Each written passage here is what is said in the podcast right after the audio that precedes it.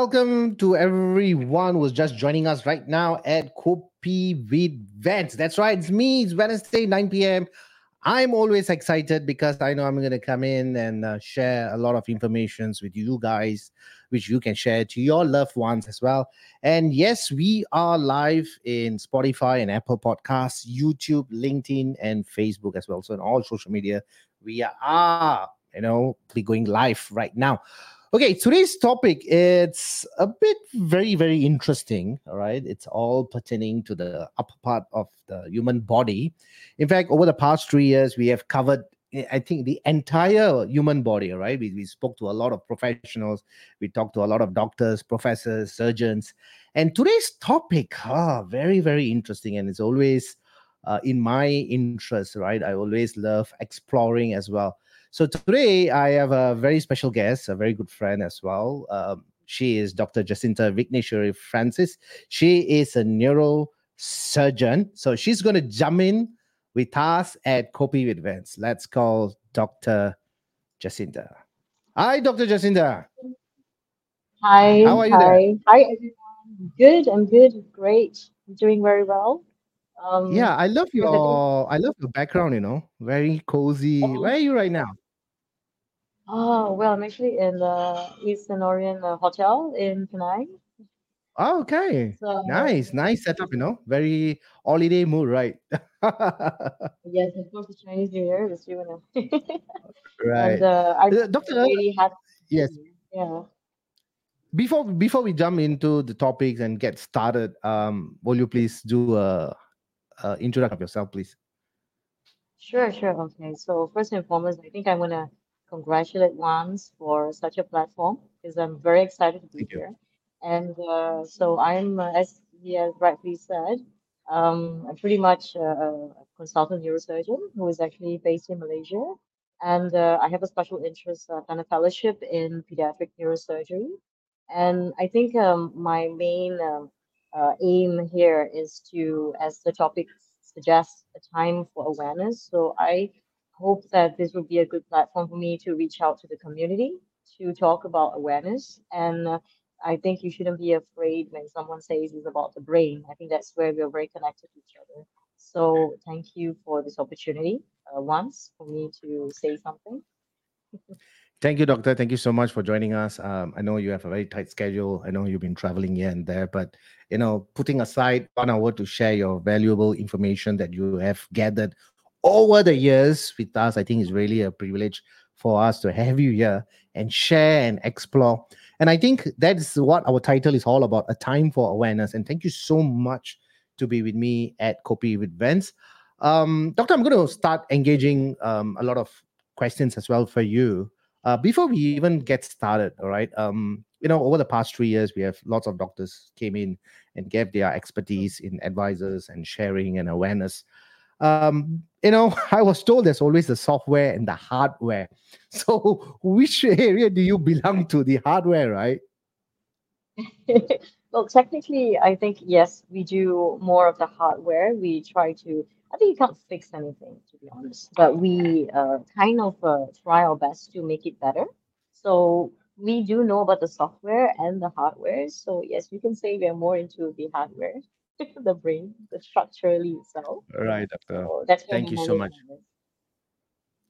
Thank you. So um, we're going to go into this because we've been hearing a lot of stuff, right? Uh, because we have uh, neurologists which came, I think, about last year who who, who came and give his interview and as well today you know as a neurosurgeon what do you right. what do you really do you know as a neurosurgeon oh okay that's a huge uh, huge uh, spectrum to be honest uh, but yes it's a very enlightening field so we uh, usually deal with uh, um, pathologies brain pathologies which are linked to brain tumors um, brain traumas which needs uh, operative interventions, uh, not just just the brain itself, the spinal cord as well. So even uh, central nervous system uh, pathologies and the brain and the spine comes under us. So that comes from degenerative problems, spinal uh, tumors as well, vascular problems like stroke as well comes under us. So it's a huge spectrum, to be honest. Before we can, if you want to discuss my spectrum of uh, duties, and my colleagues. It's a huge one. it takes a whole right. lot of the hour. Yeah. Uh, so probably we will need a whole day for that for that question to be answered, right?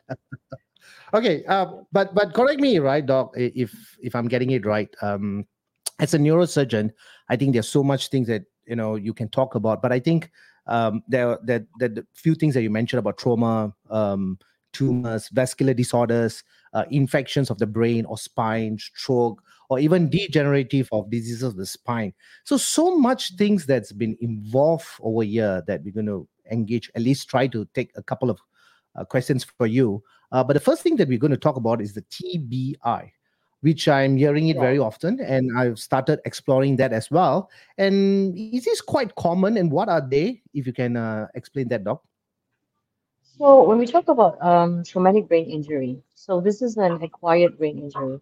So uh, in traumatic brain injury, there is some alteration in your brain function, or there's evidence of some brain pathology caused by some external forces um, or trauma, right? So they are open or closed injuries. So the one that we usually know about is the uh, uh, especially in the accidents, your road traffic accidents are one of the main causes, and that's quite evidence with statistics these days.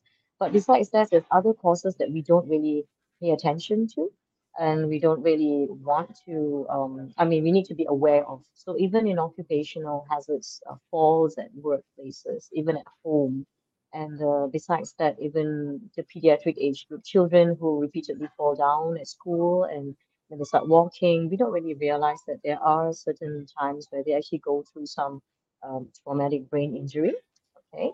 And the other thing is uh, not many touches on this is actually abuses as well, like even domestic Right. abuses. We do take, we do have patients that come in with a traumatic brain injury.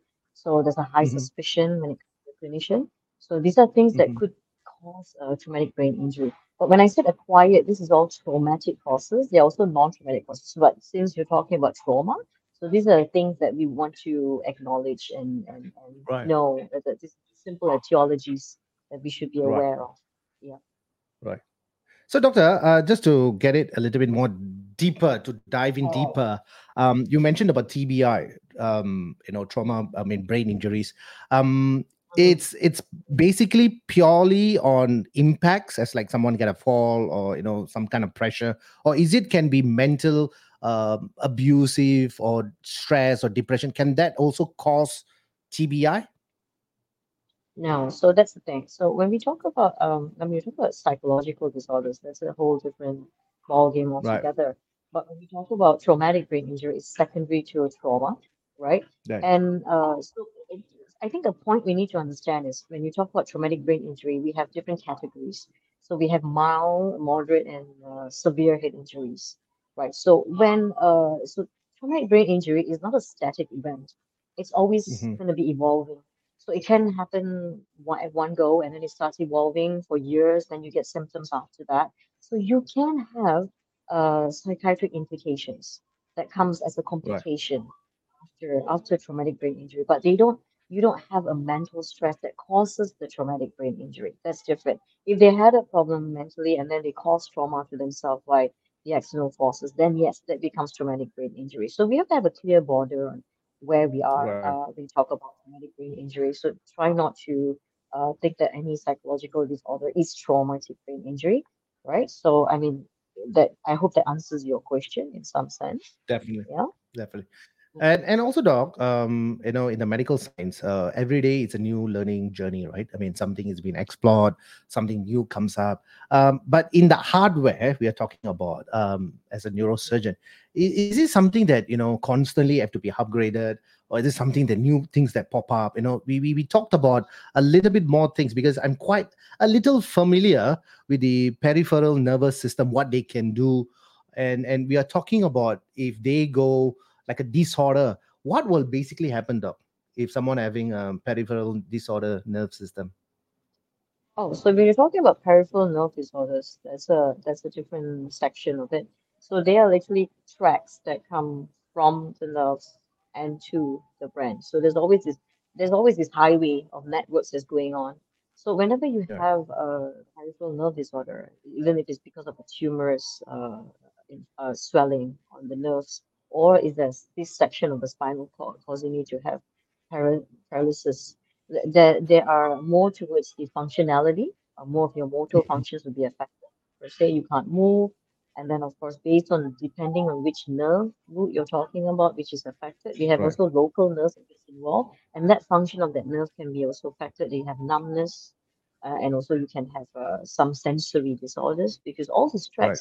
They just don't contain motor functions. They also contain sensory functions. Our balance, Right. everything is there. When you talk about peripheral Mm. nerve disease, it can also constitute another huge spectrum of problems. And pain is one of the most uh, high, highlighted problems when it comes to symptoms of peripheral nerve disorders. Right. So yeah, that that would be more yes Y- from my y- side. You know, doc. I mean, um, I always uh, say this to most of my doctors, whoever come to copy events. You seems like a, a electrician to me. You know, of course, your profession is a neurosurgeon, but you know, just so many nerves in our human body. Like you said, the pain sensation or the movement of the ends or swelling. You know, how do you manage this, or rather, using the word manage, how do you go about? You know are, are you a really a truly a electrician does does something like you know you work with the nerves or what do you actually do in in in operating theater or what what is it like we like to know about that Of course. So as much as the studio is your theater, it's your stage. The operating yeah theater is my so that's my stage. So, but okay actually, um, lots of things happen when you start after the operation. That's where management happens. So we can call ourselves like I would call, in my opinion, I, I like to call myself as a holistic engineer, if you want to put it in that sense, oh so you're the engineer So in that okay well, I mean hardware. But I think uh, I think what we want to know here is the, the diagnosis, yes, but the treatment right doesn't start uh, only with operative interventions. That's where it all starts. After the operation, that's where the real management starts. So that's where right in neurosurgery, it's a huge. Uh, we don't just work alone. We work with a multidisciplinary team. It doesn't happen with just one person, right? So when the person comes in, it's not just about the patient. It's about the individual loved ones, the family, right, and the community this person is living. It's a life-changing event. So whenever right someone comes to us, neurosurgery is life-changing.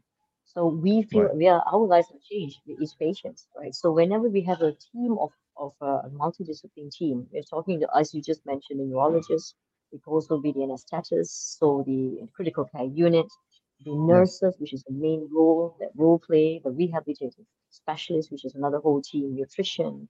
So all right this is uh, it's, evolving. It's phases you know, someone comes with a neurosurgical problem, there are phases, there's acute phases, there's the moderate part of the post-acute phase and how they rehabilitate. So all this involve a lot of teamwork. So I right would say yes, on my part, when you look at this in the bigger picture, I don't hold the most important part. I am actually part of the whole process, the journey, right? Right. Thank you, Doc. Thank you for that. Uh, viewers who are watching this, you can actually engage Dr. Jacintha Vikeneswary Francis, who is a neurosurgeon for any questions if you have, or you can just uh, message us, you know, at Copy Events. Um, Doc, you know, um, neurosurgeon and neurologist, all right? Um, the word neuro, both are there. So are you our best friends? Uh, um, well, we're all good friends. We're all team Okay. Like, you know, we're Right. team, we're team building uh, society. When you talk about uh, working in the hospital, you have to be, uh, you know, part of the team. It doesn't work with uh, being just best friends. I think the Right. most important is our outcome for the patient. So, yeah, you could say. Thank you for that. Yeah. Um, Doc, so what are the indications, right? The indicators one must see a neurosurgeon. I mean, it's not like, you know, you're having a cough or or like, you know, temperature is running up. Hey, I may have COVID. You know, people go and check with a GP and, you know, you get diagnosed with certain medications like Panadol or cough syrups and so and so forth. But, you know, eh, to go and see a neurosurgeon, what are the indicators? But of course, uh, what are the sign and symptoms that, you know, one should look for or if they do ever, they ever need that in the future?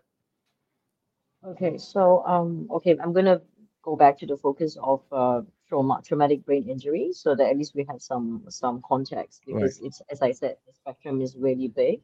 But with regards to trauma, brain trauma, I think the the first person that uh, any individual sees is the emergency unit. From there, uh, they will actually do if there are signs and symptoms. So what kind of signs we're talking about? So let's focus on something mild. If it's a severe head injury, everybody will know that critically we will be involved Mhm. immediately at the first point. But when it comes to the mild head injury, when someone falls down and they come into the emergency room, they're not, uh, I'm having a headache. You know, those are the signs that you're talking about headache, sudden vomiting. And they're not just about just uh, just this kind of signs. People forget a lot of forgetfulness. Uh, we call them Right. amnesia. We, we tend to Okay. to forget what happened, what where you were in, which uh, which problems were you in. So these are few signs, and most of them will have giddiness, and then suddenly, um, you know, they'll say, I mean, am I supposed to see someone? And there are certain indicators where the emergency physician would decide whether they need to go in for an imaging or not. Now, besides the symptoms, we also have uh, clear symptoms would be having a weakness of your limb and, and, and the persistent vomiting. Yes, they'll go ahead and do an imaging.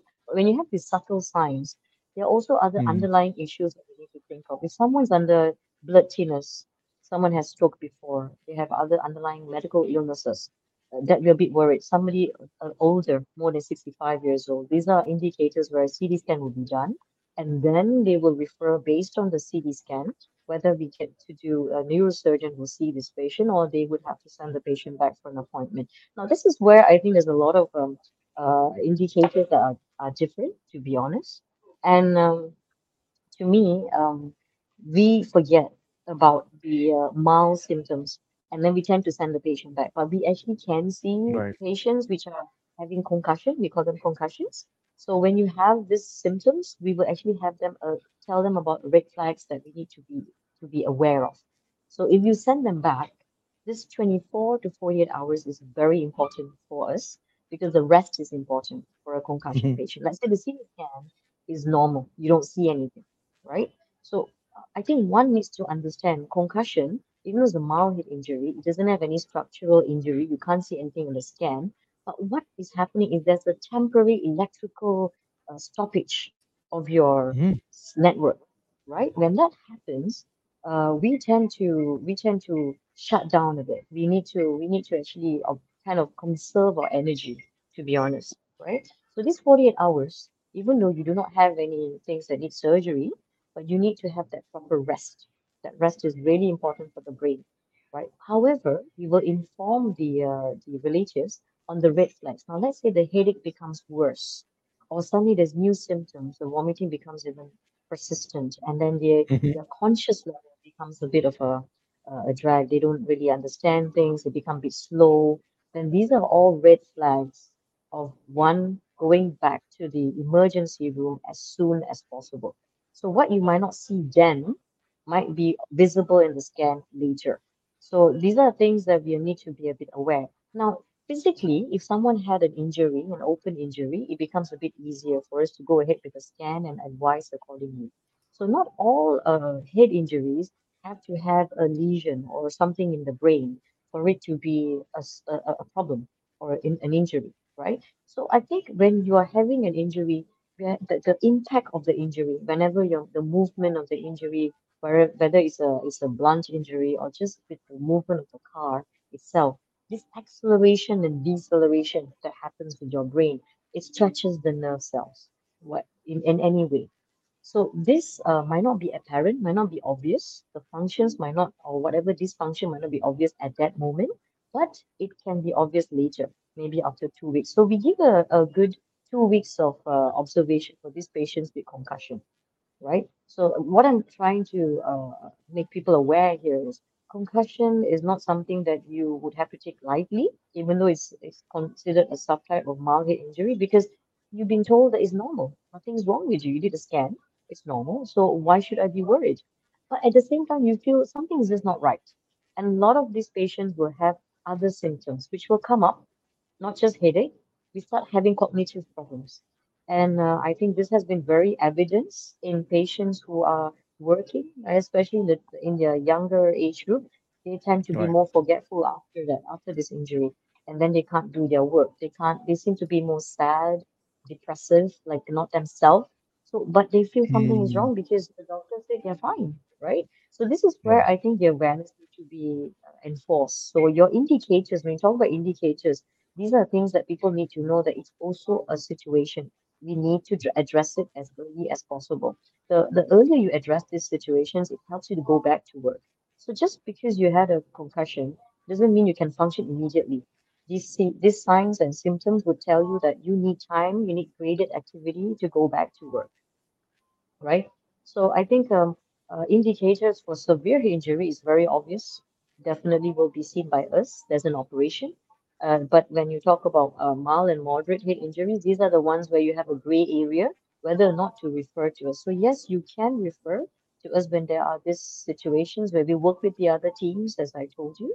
If there's an obvious uh, lesion, like a bleed in your brain, obviously we will be the one to address whether or not to go in for operation, to observe, repeat CT scans. So when someone comes in for a traumatic brain injury, for instance, it's not going to be a one-off situation, as what you said, cough and cold, finish story and get Yeah. leave and that's it.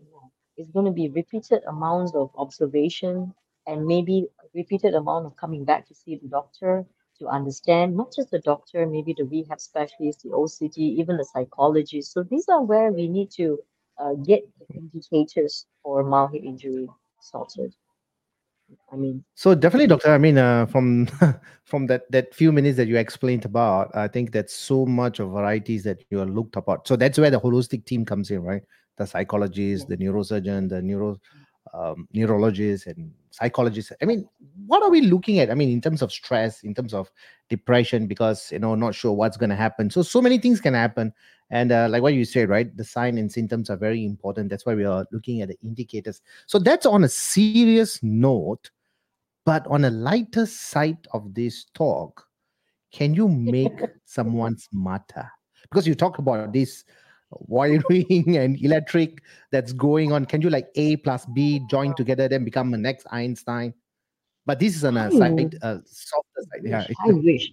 Uh, but anyway, uh, to be uh, to be on a, uh, I think there's some general knowledge that we. I- I'm also enlightened about this.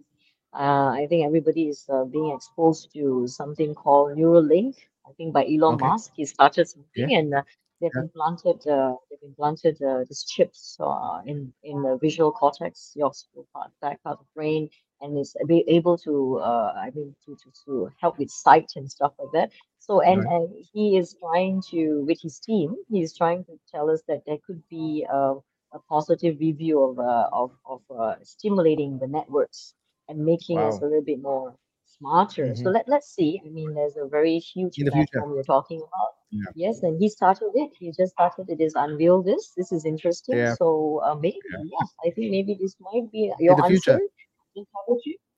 But but doctor, but doctor, um, it's okay to do all those stuff, right? But make sure the subscription of the network keeps on going. If you forget to pay one month, that's it. Your network close, you also get close, right? So that's on a softer side. Um, we're having a great conversation with Dr. Jacintha Vikeneswary Francis. She's a neurosurgeon, and we're sharing a lot of uh, in-depth what is you know in this podcast as well. I mean, you can't get it on a normal day. She have spent uh, many many years you know studying probably right now also studying i think doctors never stop studying because medical science is always evolving new things are popping up so i think uh, she is you know not not exhausted yet but still studying and still in that in the professional field um, doctor i'm going to go into uh, to determine the severity of a disorder because everything is about nerves everything is about sign and symptoms ct scan mri you know with so much of technology is just coming in. Uh, but sometimes you know at the back of your head or when you're you know looking at a patient or something like that you know there's so many things that you have to look for. Indication sign and symptoms medical reports so much so much things right? What how you will look at the severity of a disorder then All right, so going back to context, so we'll be talking about um, uh, brain injury per se, traumatic brain injury. Uh, when the patient comes in, uh, the first thing that we see in them, besides the clinical uh, clinical symptoms, is the consciousness, which is a very important um, indicator or, or guideline for us. I, I say it's a guideline because it's not entirely everything, but it gives us an idea on how severe the disorder is when it comes to trauma. So we Right. have something called the Glasgow Coma Scale. Now, this is a conscious level scale that we actually use uh, as a as a uh, kind of like a um, uh, kind of like a uh, descriptive uh, descriptive scale where everybody from anywhere in the world can communicate with each other. We understand this language, right? So if the scale, uh, we have certain numbers of the scores that can tell us whether it's mild, moderate, or severe. So this gives us an idea on how intensive the therapy or management is for the patient. So that's the first Right. thing that that will give us an idea. Now the second thing is after um after we have um we have this uh, descriptive um uh, scale, we know where the patient goes. And with that, the severity of the disease comes after knowing what are the other underlying problems the patient could have together with the brain trauma. So that gives us another ad- ad- adjunct of how much we have to go into and what are the prognosis of this patient would be. And we will inform the family members as well. There's always communication going on at every phase. So yes, I think the Right. main, uh, the first form is the consciousness that tells us that scale that tells tells us, and then the symptoms that comes after. Let's say with operation, without the operation, and after coming out from the intensive care unit, that is where we will assess. So we give them about six months usually to see how much of the function comes back and then we can Mhm. tell, we can prognosticate. We have something called Glasgow Outcome Scale. So these are things that we use to actually help us to to identify or prognosticate what's going to happen uh, to the patient based on the severity. In in a nutshell, it's bigger than that. Right. Thank you for that, Doctor. I know this topic can be stretched out for days, months, and even years, but we are trying to get all in compact answers, which obviously very useful because I'm learning. I'm sure viewers also learning, and thank you for sharing. Um, Doc, uh, we are going to go for the next question, and the next question is something like this. Um, we're going to talk Mhm. about dementia. So, dementia falls under neurologist or neurosurgeon. Actually, it's more for neurologist, To be honest, they are Okay, very much into the all right. So And um, well, are, but are these uh, age-related diseases, or is it can come in because you know yes. everybody's forgetful at some point of time but as we age it becomes more obvious so just a question So, uh, okay, dementia can be, again, it's an acquired thing. Yes, there's age-related dementia. There's something called vascular dementia, second strokes. There's yeah also um, stroke secondary to tumors that could also cause dementia. And also dementia secondary to any brain pathology per se, even traumatic brain injury will increase the risk of having early onset dementia. So yes, dementia is a very, again, a very broad topic that has many um, classifications at the moment. So of course, someone comes in, the neurologist will have to do these. Uh, they have their own scoring system to actually right classify what kind of dementia you have, depending on the imaging and and so yeah, that's that's that's where we're at uh, with dementia. If you ask me, my point of view. okay So yeah. thank you doctor thank you so much uh we are already at 33 minutes into the podcast we are live at uh Spotify and Apple Podcasts as well. So you can actually listen to that and you can also share to your loved ones. Um, of course, you can engage Dr. Jacintha with lots of questions after the show as well. If you can type in the comments um, when she has the available time, she definitely will try to answer that. But um, as we are going in more, a little bit more deeper, before I know you have few questions for me to answer as well. I'm not sure. I'm not doctor here, but I'll try my very best. But non-medical related questions that I definitely will uh, answer that um doc so we we are right now in um you know with medical science have improved so much uh probably over the decade you know as we are now advancing into um there is also an um uh, recently i i did a, a a a podcast where they use these holograms and look into the organs while they operate it. And, and that's becoming advanced uh, to help as a tool for surgeons as well you know you know to to explore to make it much more easier to make it less errors and even you know to understand about these organs as well.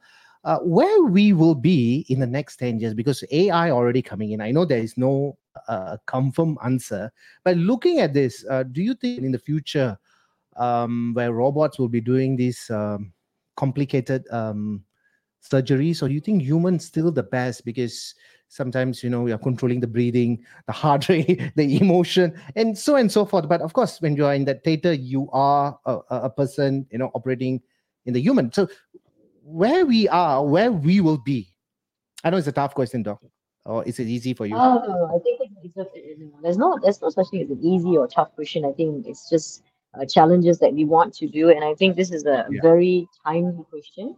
Uh, we at the moment in neurosurgery has come up pretty much more than 50 decades. We've come really far. Uh, we've actually uh, we've actually started using um, we actually started using uh, neuro monitoring. We've got something called image guided stereotaxy and we've we've actually come up with lots of uh, lot of adjuncts. Again, I I mentioned adjuncts because the main operating tool is us. You know, with our microsurgical anatomy knowledge is it's always something that is our basis, is our essence. Now, robotic surgery has also started way already about about at least about five to ten years. We got robotic surgery in. However, we don't use um, robotic surgery as the main uh, function. It's also again an adjunct to certain cases. But um, at the moment, as you mentioned about AI, it's very interesting because AI, as I just told you something about Neuralink, now AI is one thing that's coming up in the picture after you know Musk has spoken something about it. And and yes, I think there will be a role where we will we will work together in some sense. I think you cannot have one or the other working as an on their own because together I think maybe we could make it better. I think the whole idea is making a better outcome. And even now we're already having awake surgeries where we actually do uh, operations on, on patients awake. And this is where we work very closely with the neurologists as well. So Yeah, we've come yeah, far to give an advanced um, treatment in management, not just surgery, but to give a better outcome. So we can say that certain diseases that we don't used to treat before, we can actually make a difference now. Even with cancers, we can actually make a big difference with the pathologists and, and, and how we've actually graded our our uh, graded our tumors is different now. We're actually going into a molecular level. So everything, when you ask me about advancement in 10 years, I think we are going to be flying high on, on, on treatment and management. People are going to have a better outcome in neurosurgery, especially. If AI is involved, yes, definitely. I think we should be open to the idea of upgrade. We should be open to the idea of technology because that's going to be there. But never forget what you are. I think the essence of being a neurosurgeon should still be there, not just totally give it off, you know. So yeah, I, I, I, I mean that would be my my simple point view at the moment. You know, Doctor, you said well, very well, uh, explaining that in the tech, next 10 years, you know, things are going to be in advance. Definitely for the humankind, it's going to be more, a little bit more, more kinder. But, you know, I was watching a documentary, um, I think a couple of, I, I'm not sure if it's a neurosurgeon or neurologist, I think probably it's a team. They're operating on a guy, and while the guy is awake, and I think he's playing a violin or he playing, I don't know what he was playing, playing, but you know, at the back part of it, a big thing is going on. Some major operation is going on. How is that possible, Doc? With anesthetic coming in, the pain, you know, how is it? How is it managed? If you can just highlight or share. Yeah, sure, of course. Um, in a nutshell, of course, it's a it's a huge uh, arrangement. There's a lot of uh, planning in this, and uh, of course, we've come a long way with neuroanesthesia as well. So, of course, when we're doing a awake surgery, uh, there are different techniques of doing this. Uh, we have different areas of ours uh, where uh, where we go in into where it's pain sensitive. So, from the scalp to up to the we call it the layer that's covering the brain, the dura, you have pain right? But after when you open the dura on the brain itself, the surface, there's no pain felt per se. So this is where we take the advantage where we actually intubate the patient. We have anesthesia going in. So the anesthesia is very tailored for an awake surgery because we want to make sure we monitor the the, the nerve, uh, the network, the tracks we're talking about, the motor function, and so we want to take it down, too, not too much anesthesia. But at the same time, when we are open, then we can remove the remove the uh, the the tube uh, and the patient will be able to do whatever they used to do. So we have the neurologist that's always on board and, and checking on the motor functions and also speech. So then when they're doing this, we are mapping the brain per se, which areas of the brain is actually very, uh, we call it eloquent, important areas that we can actually protect. And wherever the tumor or the lesion is, we were trying to denote the area that is safest to resect without any issues. So before doing that, of course, the planning of the where to detect the track. The imaging that's done is different. We can tell you where the track is, how so that we can plan the surgery. There's a whole team planning. So if the person has its own, they are a musician, it's even better because when they do, whenever we are actually touching something that is important, they will stop. They will stop. Uh, they're unable to do those, those uh, like the, the the playing of the violin or can't speak. Then we know that we are actually at those areas. So it's a very good way of assessing the the neurology of the patient even before Sure. even before the patient patient goes into uh, outside the surgery. So we put the tube back and we're going to suture it back and we're done. And we know for a fact that the patient is well. Like you don't really need like an immediate CT scan. We already know the patient is doing well. So I think uh, I hope that answers. It's very interesting because we're using awake Right. surgery even for huge surgeries, not just tumors, Right. like you know, aneurysm surgeries. Yep. Thank you, If doctor. Thank you for that.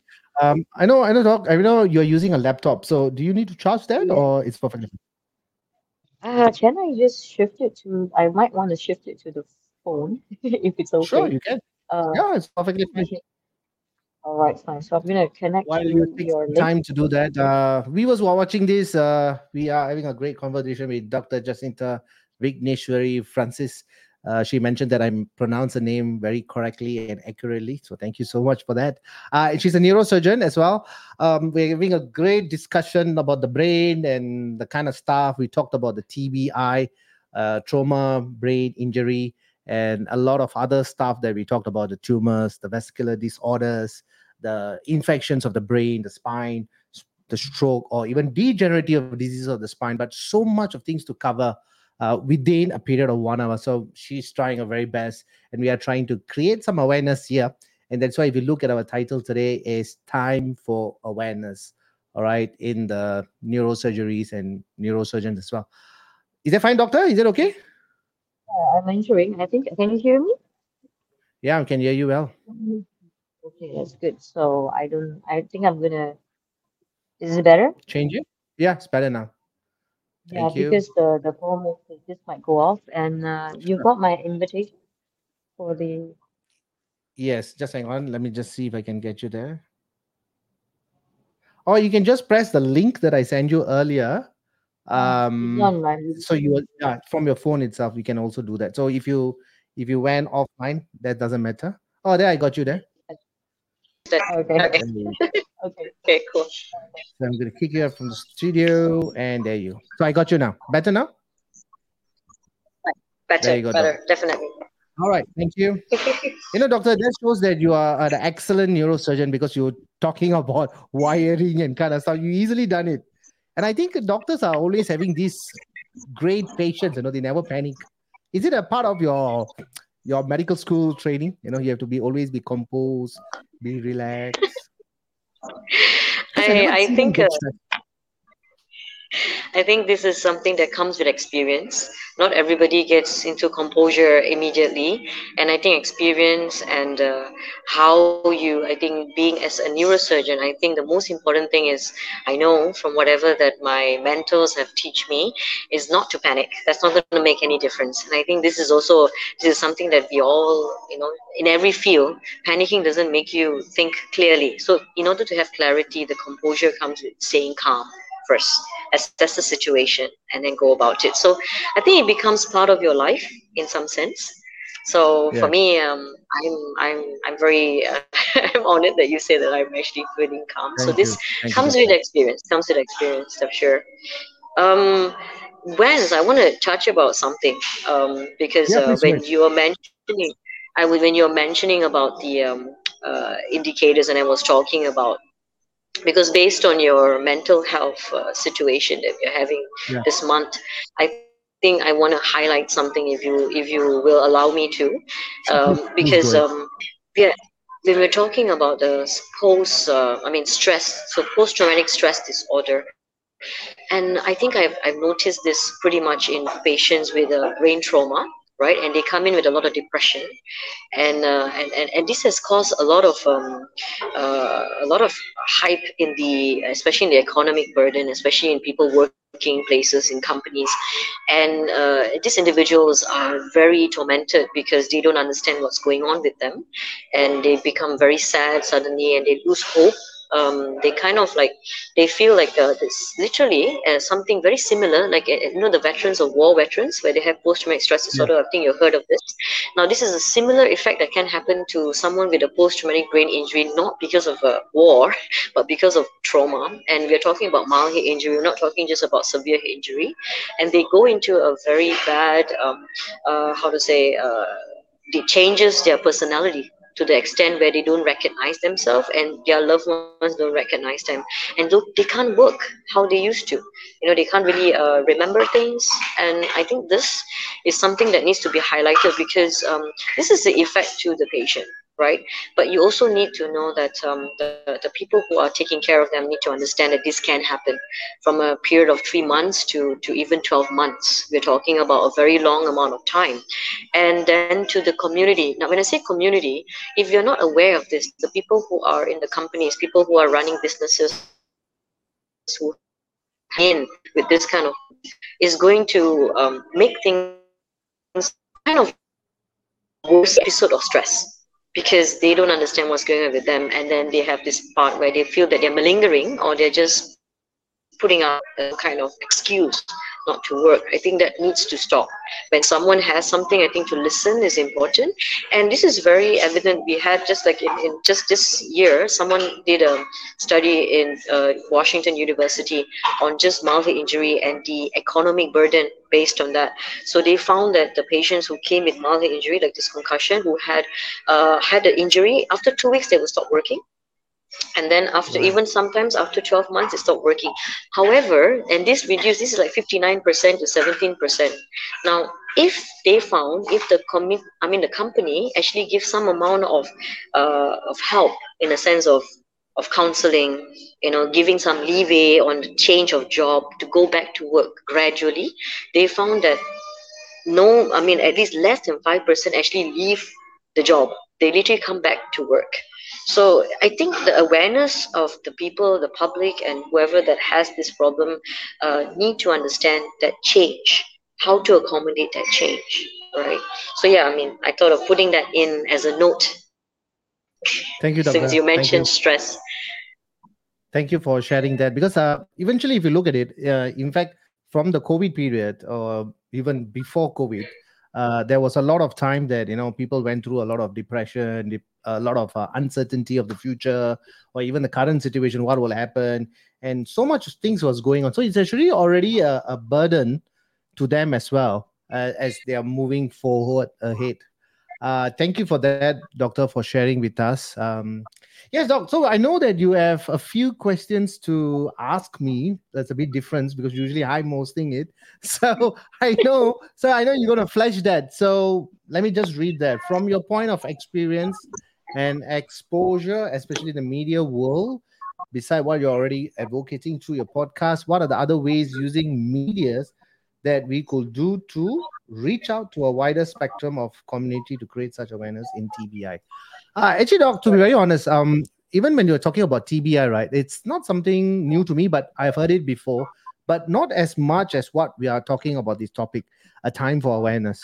Sometimes it's very important, right? I mean, if we really look at it, uh, we are living in this piece of body but unfortunately most of us doesn't even know what our organs do for us at some point of time even like the heart or the kidneys or the liver. We know basic stuff but you know you don't really go into the anatomy of breaking down into molecules or you know you dissect it and look into it. No but there are always signs and symptoms of understanding of the human body you know. If you have a pain there must be a problem. If you're tired you know you go to rest. You know if you're feeling thirsty you know so much of things going on on the outer part. But you know when we when we create a lot of awareness especially in the media world um in fact to be very honest uh, you was asking about tbi actually if I'm not at all. Trauma brain injury is not well spoken about. Um, and I think it's a very great honor to speak this in Kopi events because I love talking about um, things that's pertaining to the human body, and that's what Kopi with Vans is all about. It's about health, it's about fitness, it's a very holistic approach. And um, you know, in fact, I learned something today. You know, we we talked about a lot of stuff, and I'm definitely going to take back that you know and and explore even more further. Uh, but obviously, you know, um, bringing this into the podcast will be a very good uh, exposure, which I believe because these can be shared. Uh, nowadays, people do not want to watch as a video as most of the time because people are always on the go. If you're driving, you can't be watching video and driving uh, then you're asking for some kind of a problem, uh, you know, concentration. But I think in the whole itself, I think people are just listening to podcasts. So I think podcast is the way to go about uh, of understanding. You know, if you if you want to know about a certain product, or if you want to know about certain food, or even to know understand about a certain thing, people nowadays go to the podcast because it's it's it's available out there, especially in Spotify, Apple Podcasts, and even in uh, all our social media platforms. Um, if we use it for our benefit, I think we definitely can and progress and learn and improve. But of course, most of these informations that's coming up from the um, in the internet world, we have to be careful as well. Sometimes it can be in error, or you know, someone who is not really qualified to publish a certain journal, or you know, if there's no credentials, then you know it's mis mispresentations, right? And can happen there. Doc, I think we are seeing you on the sideway. You went on a sideway, Doc. Okay, we lost her. All right. Um, so that's that's one part of it, you know, when we're talking about it. And um, definitely, you know, bringing this in the podcast, I think it will reach out to a, a bigger spectrum of our community if we have these kind of talks uh, on a regular basis, like at least uh, once a month or twice a month, you know, maybe, you know, engaging like a big uh, like a podcast with the group chat um, group presentation i think that will definitely will help out have i answered that doc uh, yes, I think yeah. You talk you talked about the group presentation. That's that's great. I think Yeah. because your platform is podcast, it's amazing that you have Yeah. something. But I think because social media has taken a huge role in in the community, the society these days. So I think there are many ways, like um, as I mean, they're, they're like TikTok and uh, Twitter, and you know they're doing all these things to to advocate. So I think it's a good platform to use just Thank to you. even talk about awareness and and yes i think um you i mean i'm, I'm happy that that you're putting more effort to put it out there. So hopefully to see more things on that. Sure. I'm i i am the little papa smurf. That's i still can't get my on, on my head wrapped around that. I can't get my head wrapped around that. Thank you, Doc. Uh, I know you have another two more questions for me, so let's you can flesh it out. What are the Okay. views on awareness level, especially on this topic in your country, Singapore? Yeah, and do you think creating such uh, awareness is yeah, definitely. Uh, but is it uh, the dog, The, the, the I as as I mentioned in the earlier question that you know we have talked about. Um, we only start to become aware if we want to know something, right? the wanting to know is a very important powerful tool it's just like you want to always you're hungry for success you're hungry for learning and by learning you're improving and the future looks brighter because that's how our life is. But you know often you know when something happens then we will start to explore.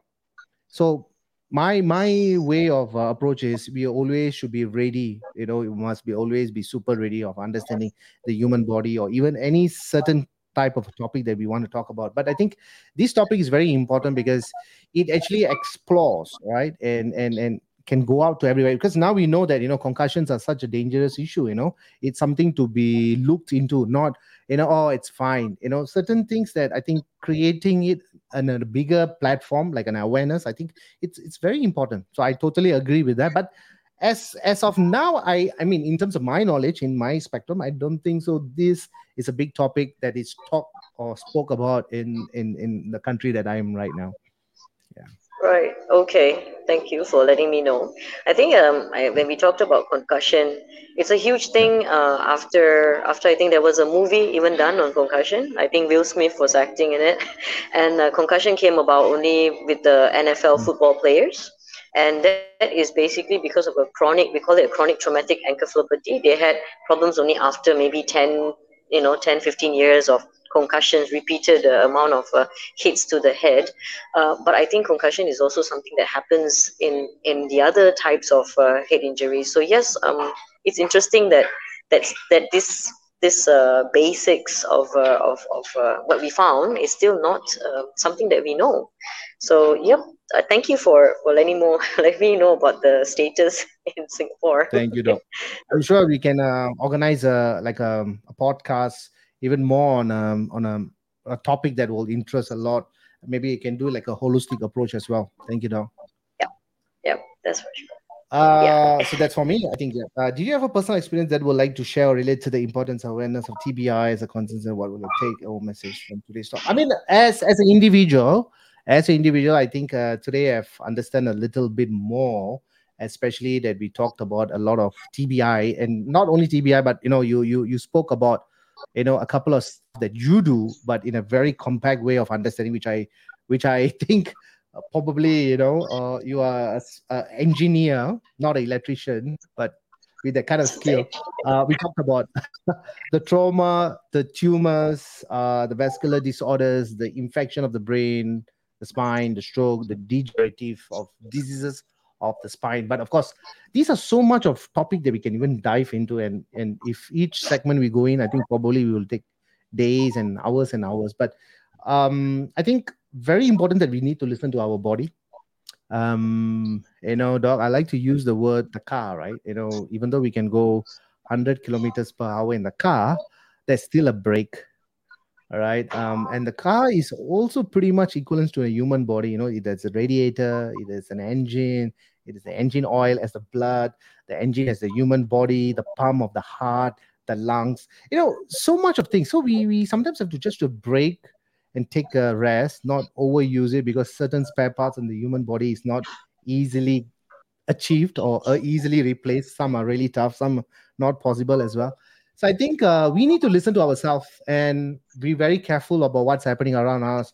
And creating this awareness on TBI is also very important because if our loved ones or if our friends, you know, if we ever heard about it before or heard this situation or they are facing, we can definitely can you know look into and say, hey, probably you might want to go and you know check and explore. So I think definitely for me, I think it's, it's a great topic that we spoke about today. Thank you to you, Doc. Oh, it's a it's a pleasure. It's my privilege to have that opportunity to Thank tell you. you about it. and uh and uh, yes, we are now at uh, almost uh 58 minutes. Uh, we have you know come almost close to the ending of the uh, session itself. Uh, viewers, I know you have if you have any questions, you can always send it to me or you know in the message content and i definitely will take it with the doctor as well because a lot of people has shared their video as well on this podcast. And I'm sure you can also catch it in Spotify and Apple Podcasts because these are easy. You just log in, in you type it out, Kopi with Vans, and then you can listen to them. And today's topic is a time for awareness, and that is what the topic is.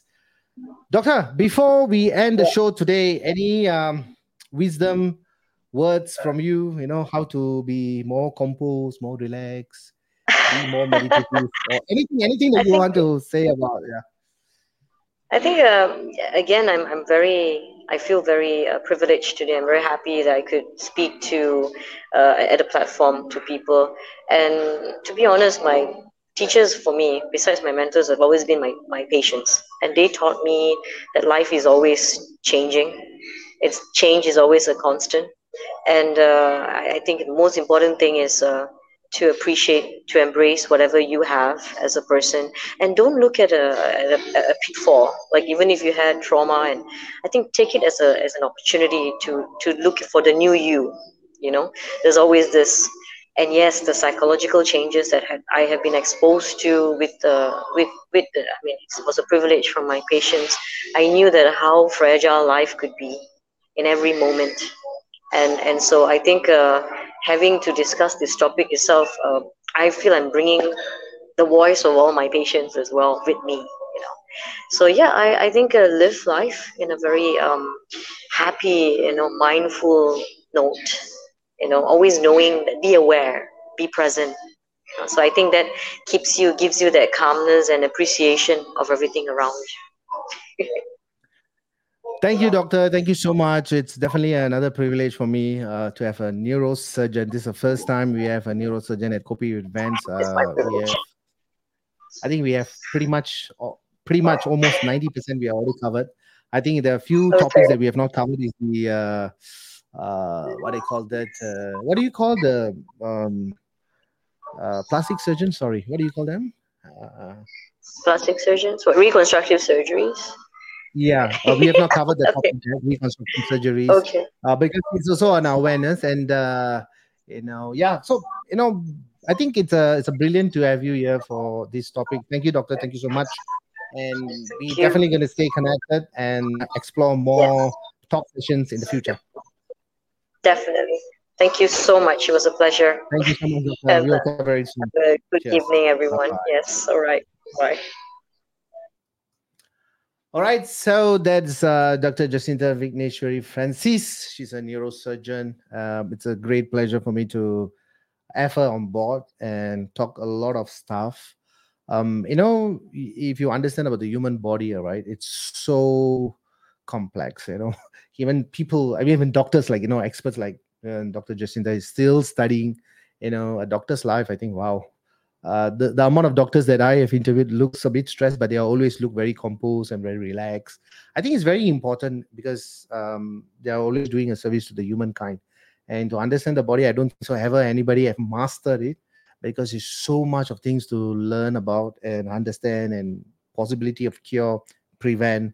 And I think uh, these are the very important um, topics that we try to bring in at with Vans. And I think it's been a great pleasure for me as well to understand about these topics and uh, you know to share and to create an awareness and that's why if you look at today's topic it's a time for awareness um, it's me Vans another beautiful wednesday at Kopi with Vans. I'll be catching you soon on the next topic, a very interesting topic. And that's what I've been saying for all these years. It's almost three years right now. Interesting, interesting.